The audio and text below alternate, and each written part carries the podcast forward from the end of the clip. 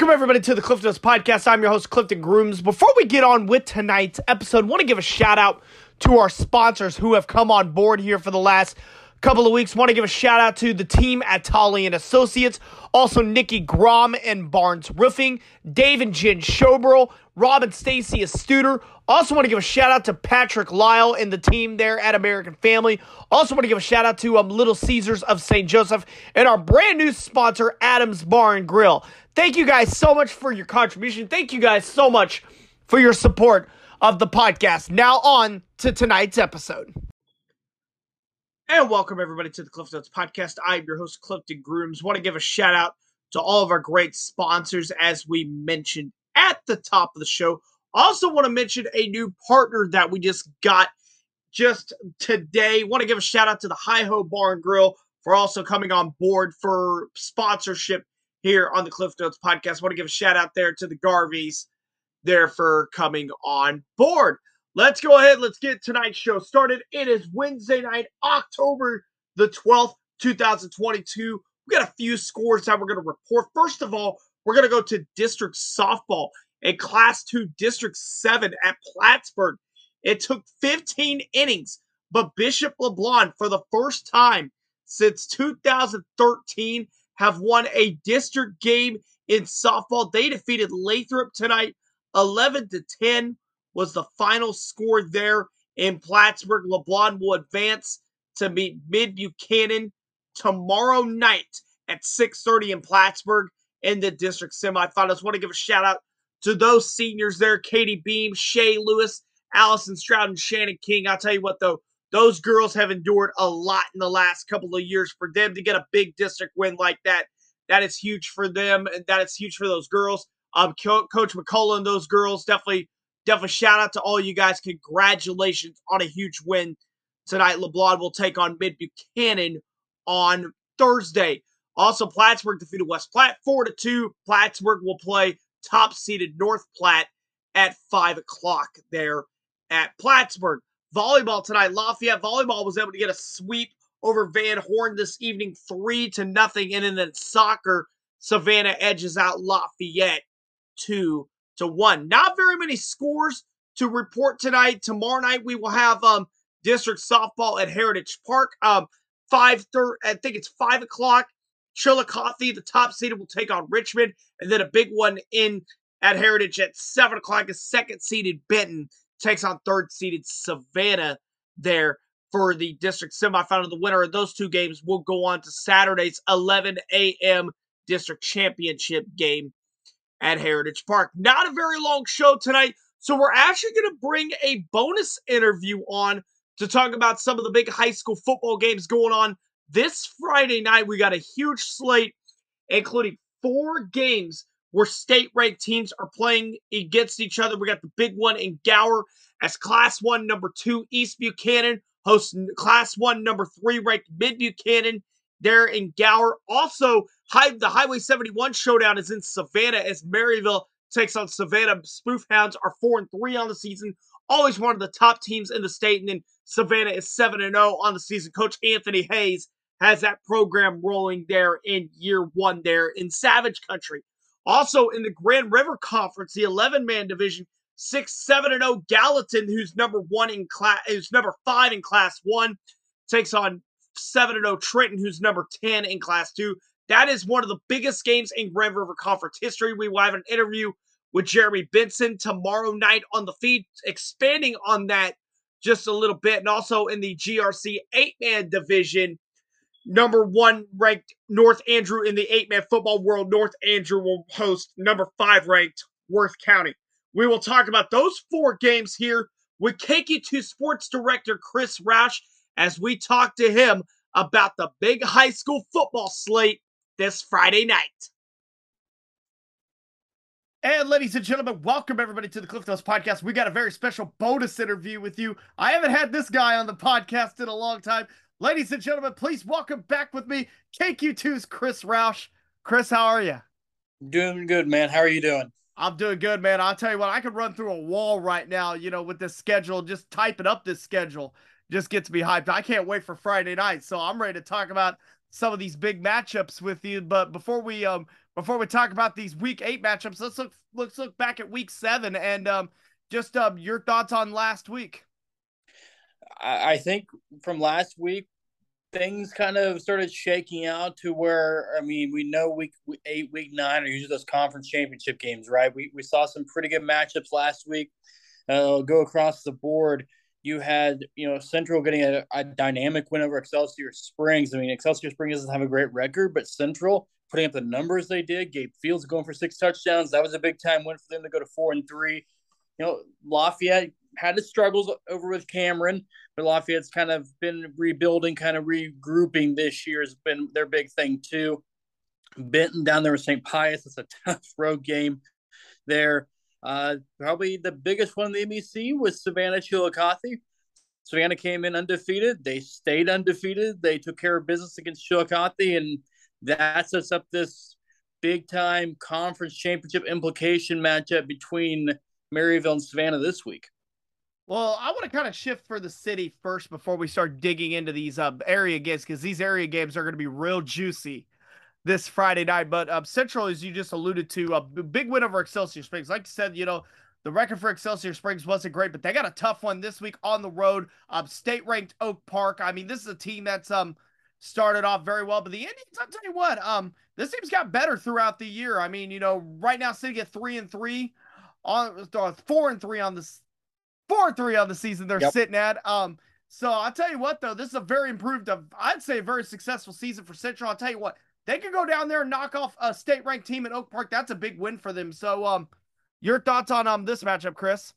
Well, I, I, think when you look at what Central's done this year, right? I mean, going back to the Jamboree, you could tell the energy was different for this year. And I, I think a lot of that is that these guys have been with Coach Trotter's program for a few years now. They know the expectations. And the senior classes before them helped lay this groundwork. I think you had a lot of hard workers come through there for Coach Trotter. The wins just weren't showing up, right? Now you have a group that's got quite a bit of talent too. I mean, the senior class has got some dudes that's going to play at the next level. You have Gabe Fields, who's just getting his high school career started. He's a dynamic running back, and he's almost breaking records at Central High School. That if you go back through any other Central running back history, there, there's a lot of guys that went on to be pretty special football players too. So Gabe Fields making his presence known for for Central this year, uh, with Coach Ryder being the Kansas City Chiefs uh, Coach of the Week on the Missouri side of things. You know they they're four and three, and and four wins is more than they've had in a few years now. But you and I talked to them this week about it. They're happy with four and three, but they're not content with four and three. They they know there's an opportunity here to win a few games here the rest of the way finish above 500 in, in the regular season, and then you got a shot in districts, and all bets are off when you get into postseason. This is a team I think that relies a lot on confidence, and if they get going early, they can make some plays along the way too. Absolutely, definitely for sure. Definitely, congratulations, Coach Trotter. I'll tell you what, uh, that, that's a good that's a good improvement for them. But uh, this one, I'll tell you what, it seems like every single year we, ever since I've had the podcast at least, this has been one of the juicy matchups on the schedule. Class one, number two, East Buck against Class two, number three, Mid Buchanan. I mean, you know, I mean, this matchup is box office every single year, and um, you know, I, you know, it's just one of those games where you just have to be at, and I'm sure we'll probably both be there on Friday night. And um, you know, Chris, just your thoughts on the another edition of the Battle of the Bucks.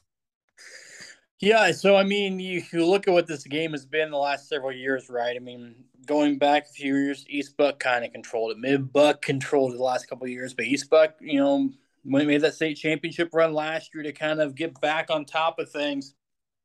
And this is a game where Mid Buck comes unbeaten. East Bucks get that one loss, but that one loss is a Savannah team who's unbeaten, and you know they're playing Class Three schools, so it's a good non-conference game for East Buchanan.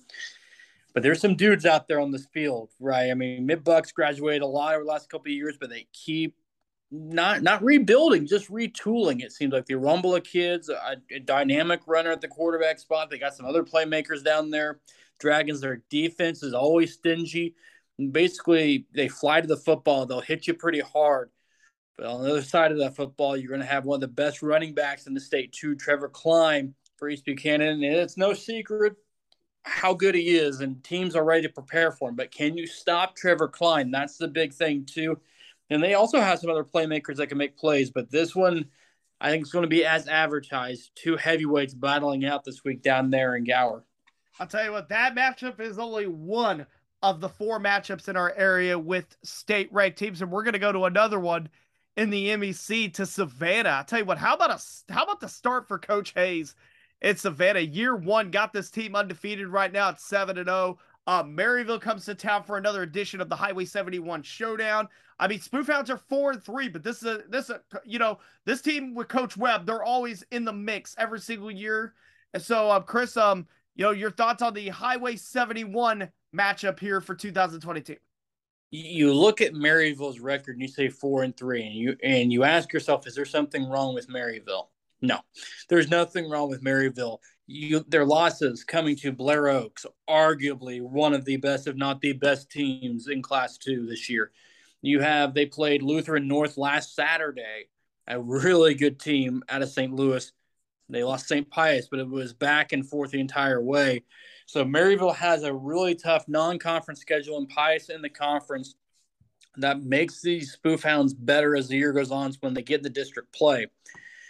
And when you look at Savannah, I, I think coming into Coach Hayes' first year, I don't know if anybody really knew we were going to get with the Savannah squad, right? Another new head coach, their third and I think four seasons. So a lot of change, a lot of turnover. Will these guys buy into what Coach Hayes is selling? And they did right away. You could see it during preseason. You could see it early in the season. And it's not the fact that they're undefeated because they've won games, but it's how dominant they've been. They haven't squeaked by. It's been they've beat their opponents like they're supposed to do. They win the game and they take care of business. So this one's setting up you have two teams. Maryville throws the football quite a bit now. They still have a really good running attack too. Savannah, they can throw it a little bit too, but they want to punish you on the ground. They're physical. This is another one of those good games this weekend too, Clifton. Oh man, that's that, that's gonna be exciting. I wish I wish you I I think probably both of us probably wish we could clone probably multiple copies of us definitely be at these games. So um Another one here, eight man football, and you know, I, you and I both talk to Devin and Anthony on a weekly basis, and um, you know, this was the big one on their schedule, and well, this is a big one of the big ones on ours. Number one, North Andrew at number five ranked Worth County. Um, North Andrew just uh, blitzing opponents this season. I mean, they had that high scoring thriller with Albany last week. Um, Worth County rebounding very nicely after their loss to Albany back in week four. So, um, Chris, number one versus number five in the eight man football world. Your thoughts? Yeah, so you, I mean, you look at what we've got here at the Grand River Conference, you know, championships basically kind of on the line this week. There's still one more week to go, but you you've got North Andrew who's in the driver's seat. They're controlling their own destiny at this point, and they jumped out to a pretty decisive lead on Albany in the second half last week. But Albany's a team that we've seen get down a couple possessions and find their way back in the games and even win some games this year, like they did against Platte Valley. They beat Worth County. So now you've got North Andrew welcoming Worth County. Again, I think it's one of the top teams in the state. They can throw the football too, and I think that's one of the matchups to look out for. Is North Andrew's secondary linebacker corps against Worth County's speed. North Andrew will bully you at the line of scrimmage. Their defensive front will get in the backfield. Their linebacking corps really solid too, but Worth County's got a lot of speed there, so that's a matchup I think you you need to watch too.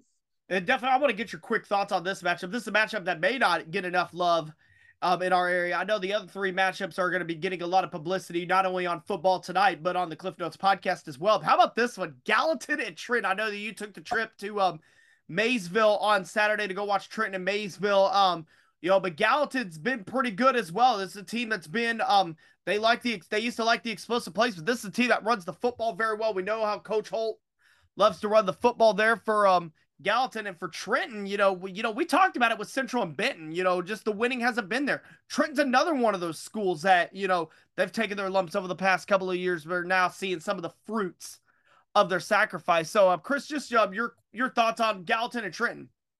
Yeah, I think when you look at Trenton, I saw them last weekend, like you said, and, and they're a team that will try to punish you a little bit. They're pretty physical. They run the football.